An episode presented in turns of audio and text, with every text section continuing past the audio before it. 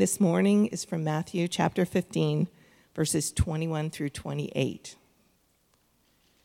Then Jesus left Galilee and went north to the region of Tyre and Sidon. A Gentile woman who lived there came to him, pleading, Have mercy on me, O Lord, son of David, for my daughter is possessed by a demon that torments her severely. But Jesus gave her no reply, not even a word. Then his disciples urged him to send her away. Tell her to go away, they said. She's bothering us with all her begging. Then Jesus said to the woman, I was sent only to help God's lost sheep, the people of Israel. But she came and worshiped him, pleading again, Lord, help me. Jesus responded, It isn't right to take food from the children and throw it to the dogs. She replied, That's true, Lord, but even dogs are allowed to eat the scraps that fall beneath their master's table. Dear woman, Jesus said to her, Your faith is great. Your request is granted. And her daughter was instantly healed. The word of the Lord.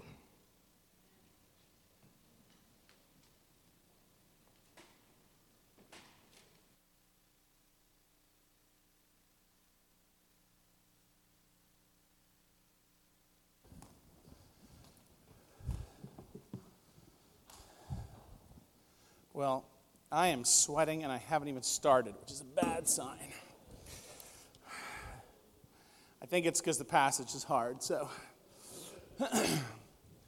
um, I'm donating a pen to someone here before I knock it off. My name is Phil Bryan. I'm one of the elders here at Trinity Fellowship Church. And, um,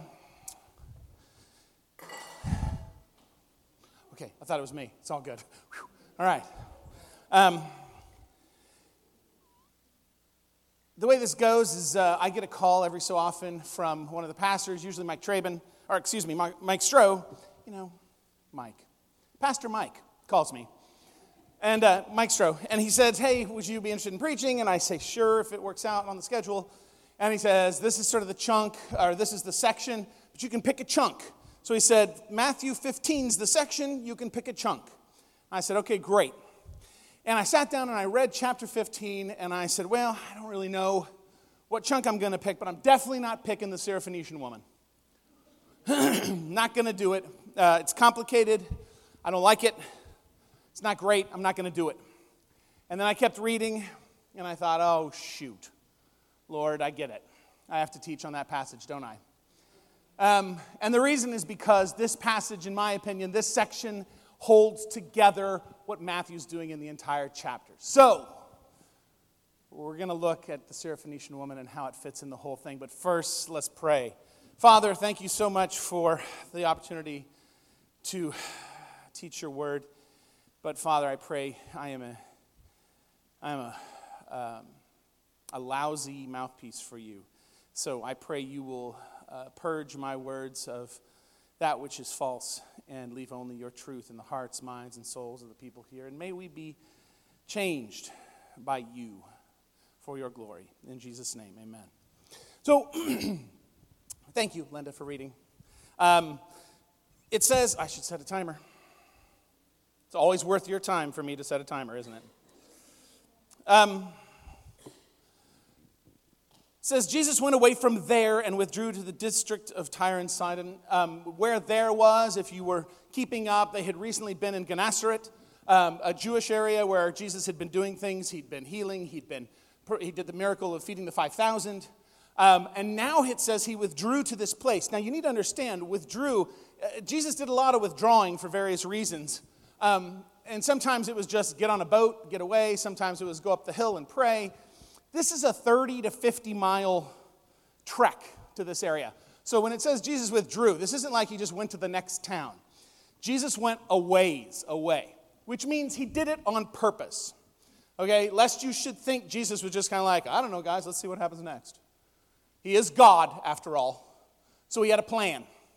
And he says, let's go to this spot. And they go to this spot. Now, the thing you have to know about this area is it is not Jewish. It is it is, if, again, if you have headings in your Bible, it may say the Syrophoenician woman. I have the New American Standard that I use, and it says the Syrophoenician woman. You notice Syrophoenician's not in the text. But But that's what this region was a place where um, it had been originally, um, or, or years and years and years before, under Greek rule. There's the Phoenician part. So Syria and Phoenicia. And so this woman from this place that's coming to, that, that Jesus is coming to, she's, she's not Jewish. She doesn't have a Jewish background. And so Jesus has gone specifically to a non Jewish area, and we're going to see why. He went from this area, withdrew to the district of Tyre and Sidon, and a Canaanite woman, excuse me, a Canaanite woman. Now, in, in the New American Standard, it says that I, I don't remember what, what uh, term was used. Um, maybe Gentile was used. Is that what it said? It's interesting here, Canaanite. Um, if you, like me, grew up in Sunday school and VBS, you know the Canaanites were the arch enemies of Israel, right? You go back and read your Hebrew scriptures, Old Testament, all the stories were about Israel trying to go to the land of Canaan, and they, this group of people, the Canaanites, were, they were nationally, culturally, racially, religiously opposed to Israel. So there was zero love. In fact, there was hatred and disgust and disdain for each other. Now, the interesting thing here is when Matthew uses this term and he says Canaanite woman, the Canaanites were not a thing at this point in history, right? The Canaanites had basically been almost knocked out of existence. They were irrelevant politically, socially. Again, that's why your text may say Syrophoenician woman. It didn't matter that she was Canaanite, except to the Holy Spirit when he was inspiring Matthew to write this down. Canaanite woman. The Canaanites had long since ceased to be Israel's archenemy only because they were almost taken out of existence. King David had first subdued them and gotten them under control, and then from there they'd been almost wiped out. She was historically a Canaanite, but she wasn't really a Canaanite now. But she came from the place, and Matthew specifies it a Canaanite woman. And then, of course, there's the woman piece, right? Were women held in the same regard as men in this society at this time? No, no. I'm not sure they are now. I hear there's this thing called a pay gap. I, anyhow, that's another conversation, right? So she's got two strikes against her culturally, doesn't she? She's Canaanite and she's a woman. She came out and began to cry out, saying, Have mercy on me, Lord, son of David. My daughter is cruelly demon possessed. Now, if it wasn't enough that we had Canaanite woman, the words coming out of her mouth are, should be flabbergasting to any Jew listening. And there were a few, roughly 13, listening to this. The reason it's so exceptional is that here she is, has nothing to do with the nation of Israel, comes from a line of people who were like diametrically opposed to Israel, and her confession of who Jesus is is clearer and more on the nose than anyone really has done. She gets the fullness of who his messianic identity is. Son of David is immense to be coming out of her, anyone's mouth, but hers especially. Because she's saying, I recognize you as the messianic king of Israel. And then when she says, Have mercy on me, my daughter's cruelly demon possessed, She's saying, I also believe you have control over the supernatural realm. I'm going to just let Lord go because it could have been a, a, formal, polite greeting, but that may be part of the deal too. But it doesn't matter. Son of David is enough. This lady got it when it came to who Jesus was. And there's no reason she should. That's what's so amazing. Isn't the first time it's happened? I remember a couple of spies on a rooftop being shown up by a prostitute in the room below in terms of faith. You ever notice that they, they, Rahab the harlot, she never drops that title. Here's the Canaanite woman. You could read it as why do they keep bringing up the thing that separates? Because these are people who, while appearing separate, are so close to God.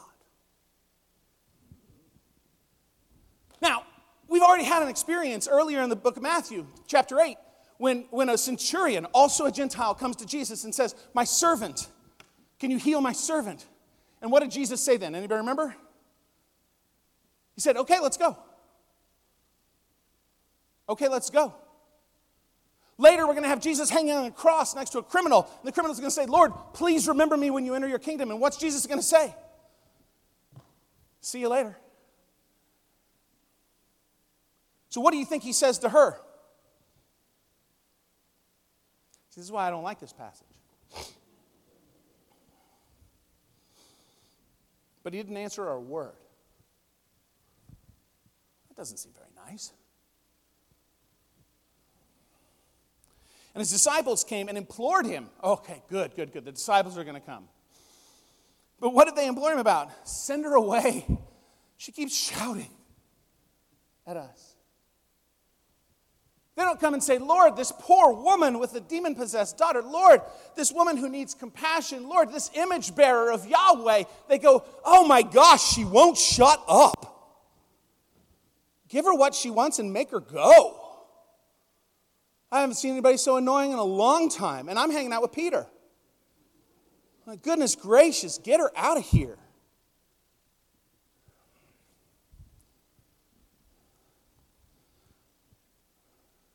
But he answered and said, I was sent only to the lost sheep of the house of Israel. Is Jesus just being rude? Is he being racist? What's he doing? I was sent to the, the lost sheep of Israel.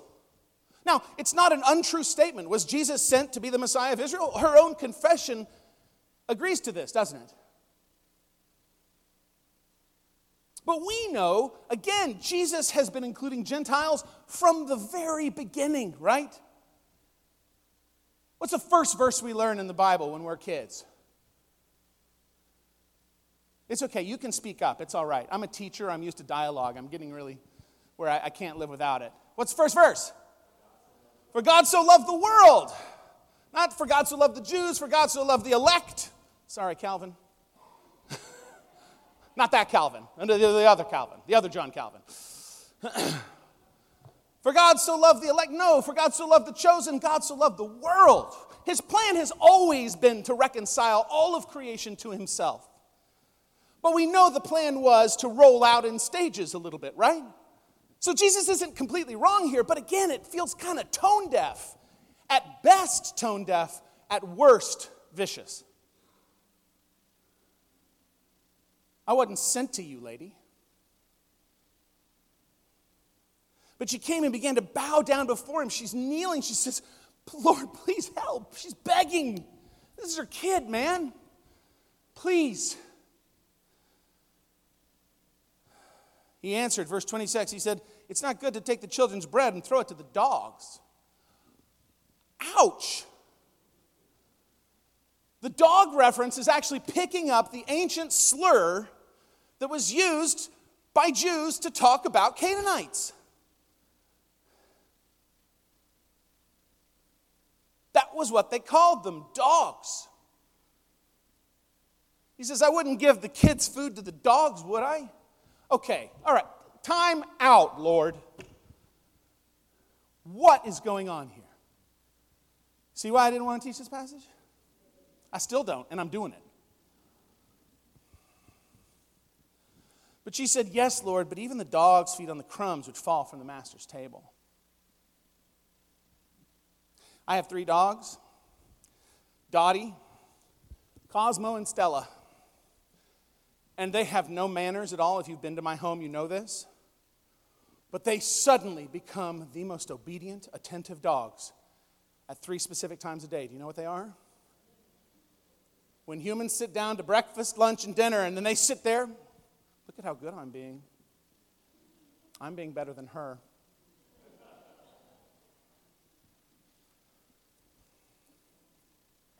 They're waiting for those crumbs from the table, man. She says, even the dogs grab the crumbs, man. And then Jesus says, Oh, woman, your clever reply was amazing. What a zinger. It shall be done for you as you wish. See, that's how some of us read this. Did you notice that? Some of us read it that she finally earned something here. What does Jesus say? Woman, your faith is great. How was her faith in verse 22? when she called him the son of David and said, Heal my daughter? How was her faith in verse 22? Was it any different? Did she come to faith in the middle of this argument with what looks like a stubborn rabbi? Did she suddenly understand the truth about him later in the passage? When did she have faith? She had faith before she got up in that morning and walked all the way to see him, is when she had faith. So when Jesus says, Your faith is great, this isn't because of something that just transpired. So why in the world is he having this, frankly, kind of rude conversation with her? If you were going to give her the healing anyhow, based on faith, why did we go through that? Why? Well, that's where we have to look at the rest of the passage.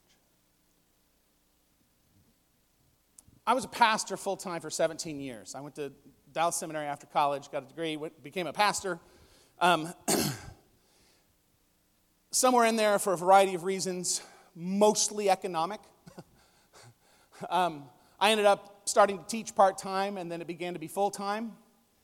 And I saw it as a huge corruption of God's will in my life, because obviously I was supposed to work in churches. I've now been a teacher for about 15 years. Um, and what I can tell you is, I'm exactly where I'm supposed to be. And what's interesting is, I now read the Bible like a teacher rather than a preacher. And I realize Jesus, he was called rabbi after all, wasn't he? He was never not teaching. He never missed an opportunity, right? In, in, in, in education, we call it a teachable moment. Watch out for teachable moments. They weren't in your plan, lesson plan for the day, they weren't in the curriculum, but somebody asks a question. If you're paying attention, you'll notice a teachable moment. Jesus is having a teachable moment with whom? The disciples. So now, let's take a look. How does chapter 15 start? Chapter 15 starts off with Jesus once again wrangling with the Pharisees. Once again, wrangling with Pharisees. And, and, and I'm not going to spend time here because it'll be too long, and I want to try to keep the sermon fairly short. Amen. Can I get an amen for short sermons? All right. But it starts off with the Pharisees questioning Jesus about a matter of tradition, and they're asking about hand washing of all things. And what had happened was God had given His word, His perfect, wonderful word, and then scribes and, and, Pharisees and scholars and lawyers sat around and gave commentary on his word. And eventually, what happened was people held the commentary in as high or higher esteem than God's word. And over thousands of years, this tradition had elevated itself like horribly to become as important or more important than the precepts of God. And that's exactly what God calls him out on. He says, You're asking me about traditional hand washing but your hearts are corrupt when it comes to people. He quotes Isaiah. He says, In vain they worship me, teaching as doctrines the precepts of men. He then goes on to talk about what really does corrupt people, because it sure as heck isn't washing your hands. By the way, I am in favor of hand washing. I want to be clear. Is, is hygienically good for you? But cleanliness is next to godliness is not in the Bible. Okay? God's got bigger fish to fry than your dirty fingernails.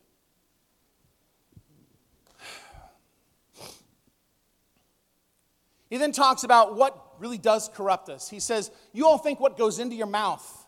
See, the whole hand washing thing is are you dirtying something you're about to eat? Because we have all our food restrictions too. And Jesus says, You think what goes in corrupts. You know what goes in gets eliminated. It's called the digestive system. I know because I designed it. You know what corrupts you? What comes out of the mouth, not what goes in. What comes out of the mouth are the words you have about the people and the places and the issues around you. And if they're full of hate and slander, guess what? You can wash your hands all day, but your heart is far from the Lord. Far says, You've missed the point. So, the beginning of the chapter is Pharisees and talking about what comes out of the mouth. And then we have the Syrophoenician woman. What comes out of Jesus' mouth? All of the stereotypes and biases the Jews had held about Canaanites and foreigners, Samaritans, you name it. And Jesus drops these casually into the conversation, something every Jew would have known and agreed to, probably thinking, I wonder if the 12 will notice. Did the 12 say, Whoa, whoa, whoa, Lord, you just told us what comes out of our mouths. Why are you hard on this lady? What did the 12 say? Oh, just make her stop. Oh, Canaanite women. Brother, what do you expect? She's a harpy. Just.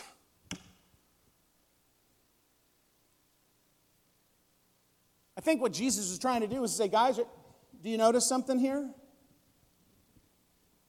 See, when I teach my students, I will provoke them. I'm teaching an ethics class this summer. It's an intensive ethics class. On the first day, I said, if I do my job right, I will be sure of two things in this class. You will get angry at some point. And number two, you will question something you believe to be true. Those two things should happen if I do my job right as a teacher.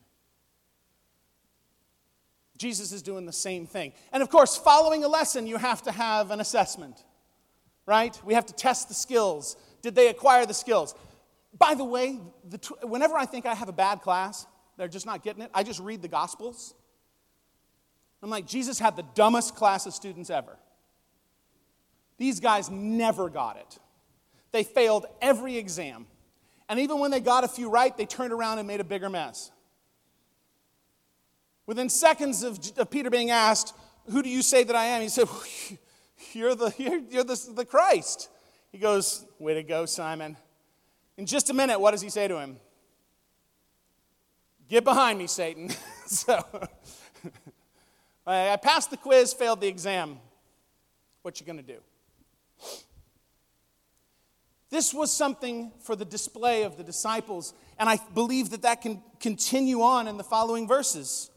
In verse 29, after the Syrophoenician woman, it says, Departing from there, Jesus went along by the Sea of Galilee. Having gone up on the mountain, he was sitting there. Large crowds came to him. Again, it's probably not Jewish crowds. Bringing with them those who were lame, crippled, blind, mute, and many others, they laid them down at his feet. And what did he do? Did he take one at a time and berate them?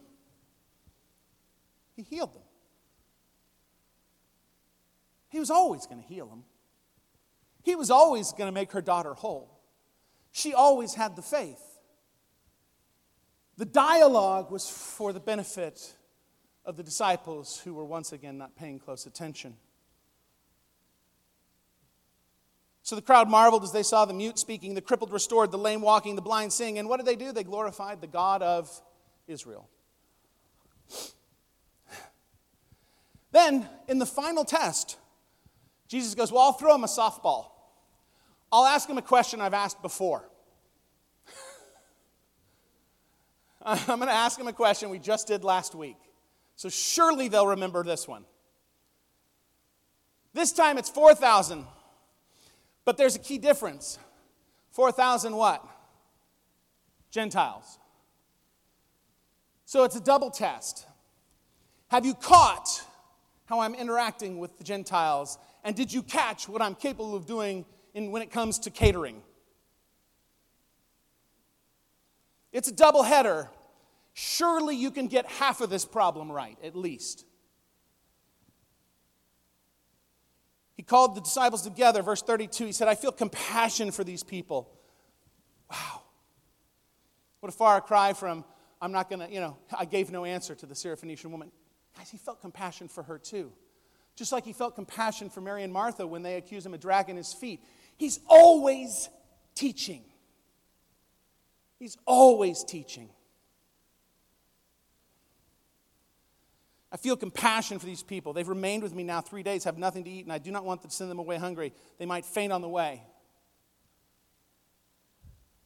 And then Bartholomew said, Well, Lord, we all know what you can do. Cool. No. Disciples said, Where would we possibly get so many loaves in this desolate place? well, yuck. Well, golly, Jesus. I don't know how we'd feed anybody.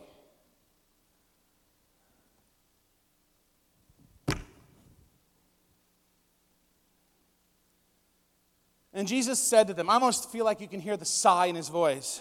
How many loaves do you have? As if it mattered. How many loaves? Seven. A few small fish. We can't. We can't. He directed the people to sit down on the ground. He took the seven loaves and the fish, giving thanks, he broke them, started giving them to the disciples. Disciples gave them to the people, and they all ate and were satisfied, and they picked up what was left of the broken pieces. Seven large baskets full, and those who ate were 4,000 men, besides women and children.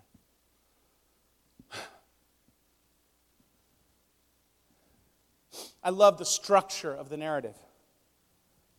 We start with Jesus feeding the 5,000 at the end of 14, and then we go to the Pharisees, the people who, by rights, should have studied the scriptures more closely than anybody and be most ready to notice when the Messiah shows up. And what are they doing?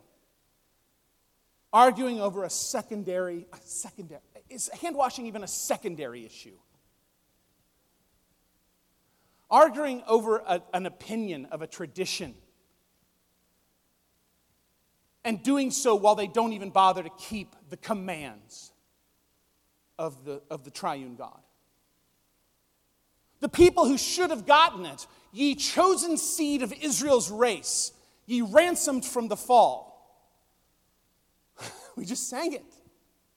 If anybody should have gotten it, it should be the guys who spend their time studying the book of the law. And what do these guys do?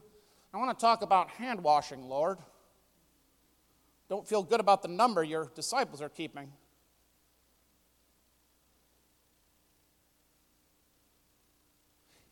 He says it's not what goes in, it's what comes out. He goes and he sees the Syrophoenician woman and what comes out of the disciples. Get rid of her. Just get rid of her.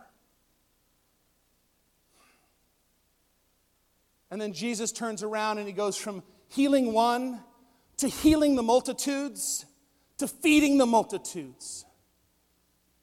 None of them Jews. 16 starts. What's your heading say? Pharisees. There we are again, right? How do you think this one's going to turn out? Same song, second verse, chapter 16 version, a whole lot worse.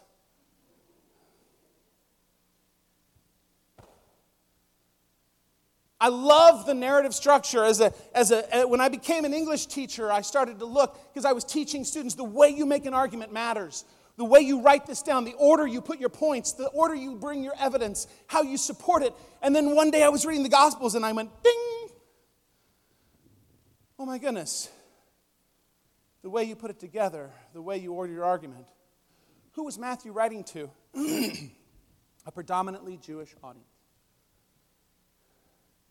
Would they know the dogs reference? Would they, would they be thinking and internalizing those statements Jesus had made?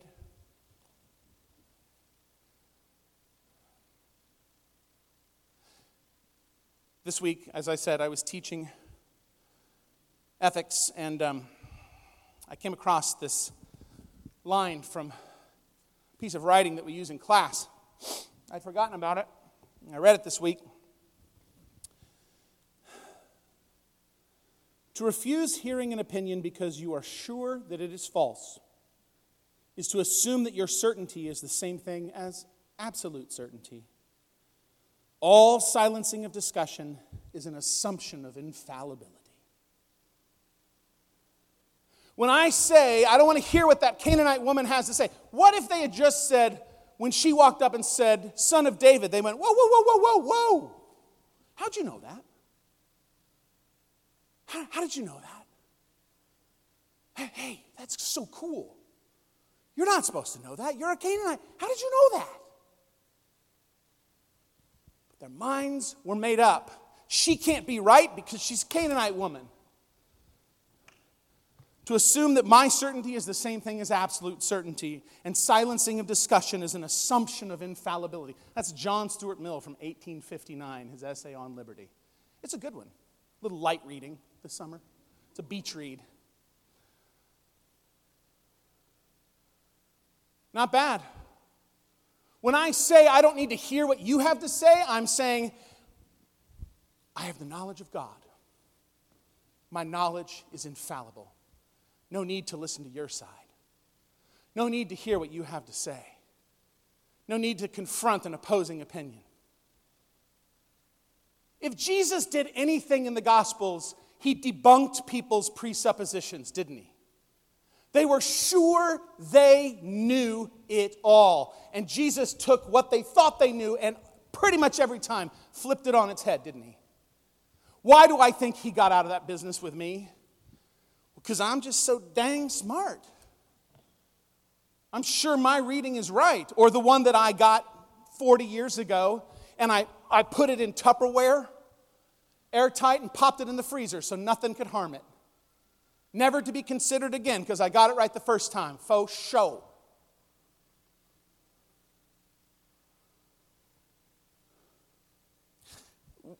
I told this story at my dad's funeral. my dad's my hero. Um, when I was in seminary, we'd, get, we'd go get lunch quite a bit. Because um, he was the chaplain at Dallas Seminary for 35, I don't know, 30 plus years. And uh, anyhow, I would drop by and we'd go to lunch. And I walked into his office, and I remember every, every few months there was some new hot topic that was being debated in Christendom, right? Like there still is, you know? Just, just keep your eyes peeled, subscribe to Christianity Today, look at the bestseller list at Mardel, um, whatever. There's always something being argued, isn't there? And, and I, whatever the, the cause, the, the, the controversy du jour was, I walked into my dad's office and he was sitting there reading the book from the other side. And I kind of was pearl clutching. Lord, you know, Dad, you know, I walked in, Dad, what are you, what are you reading that book for? He was like, I just wanted to see what they had to say. And then I, then I did this assumption oh, oh, oh, so you know better how to argue with them. He went, No, I just want to see what they have to say. I think he could tell that I was an idiot. And he went, He said, Son, I already know what my side thinks. I, I don't need to read my side's book because I already know what it says. He said, But I've become aware there may be people on the other side who love Jesus just as much as I do, even though we disagree on this topic. And I want to see what they have to say because it's possible I haven't thought of something that they have. And I'll never forget after that, he said, If you don't want to become like closed minded and angry and basically dumb, he said, You're going to have to swim upstream your whole life. Because the temptation is going to be just to surround yourself with people who always think the same thing as you, but then you're never challenging your thinking. You're never checking to see if maybe, just maybe, I'm not infallible. Maybe I could get something wrong. He said, You need to swim upstream intellectually, son. I was like, That's heavy. Can we get a burger? Never forgotten it. What are the options if you swim upstream intellectually? One of two things will happen. You put your ideas, your, your beliefs to the test, and you discover guess what? I mean, really put them to the test. And you discover, I think they're still right. What do you now have? Even greater certainty because now that's been tested. Or you put them to the test and you go, rut I hadn't thought of that. And just so you know, that's usually going to come from the person you least want it to come from. Because the people who all already think exactly like you are probably not going to tell you anything other than the same thing you both already know. So, probably this challenging thought is going to come from someone that you think, I did not want to hear that from that person. Because I'd already made up my mind about Canaanite women. But isn't it funny? Our Savior hadn't. Aren't you glad he didn't make up his mind about anybody? You wouldn't be sitting here if he had. He thought about it, remember? Moses, let's blow them all off the planet. I've had it up to here. The stiff necked people. Are you intellectually stiff necked? I'm sure I know what's right. I'm sure I have it all figured out. Don't challenge me. Man, that's dangerous business because you're putting yourself in the place of infallibility. You're putting yourself in knowing things as well as God. Teaching as doctrine, the precepts of men. Careful, everybody. Keep an open mind. Swim upstream. Challenge what you think you know. If it doesn't lead to the love of Jesus Christ, it may be off the mark. Let's pray. Father, we thank you for reaching across all the divides that we have to rescue all who are your image bearers, which last time I checked is 100% of humans. And that same 100% of image bearers are the 100% that you died for and the 100% that you're not willing that any should perish. Father, these are your creation and your children. I should treat them as no less than you do. So, Father, help me this week to resist the urge to label the other, to feel disdain, to say, just make them be quiet, make them go away, and let me see what somebody has to say so that perhaps we can glorify the triune God. That's the goal, Father. I don't just want kumbaya, feel good unity. I want unity that ultimately points us back to you. But Father, you told us to love our neighbors, and that is period, full stop. So help us to do it. Father, we thank you, we praise you, we bow before you, we offer all the glory to you. In Jesus' name, amen.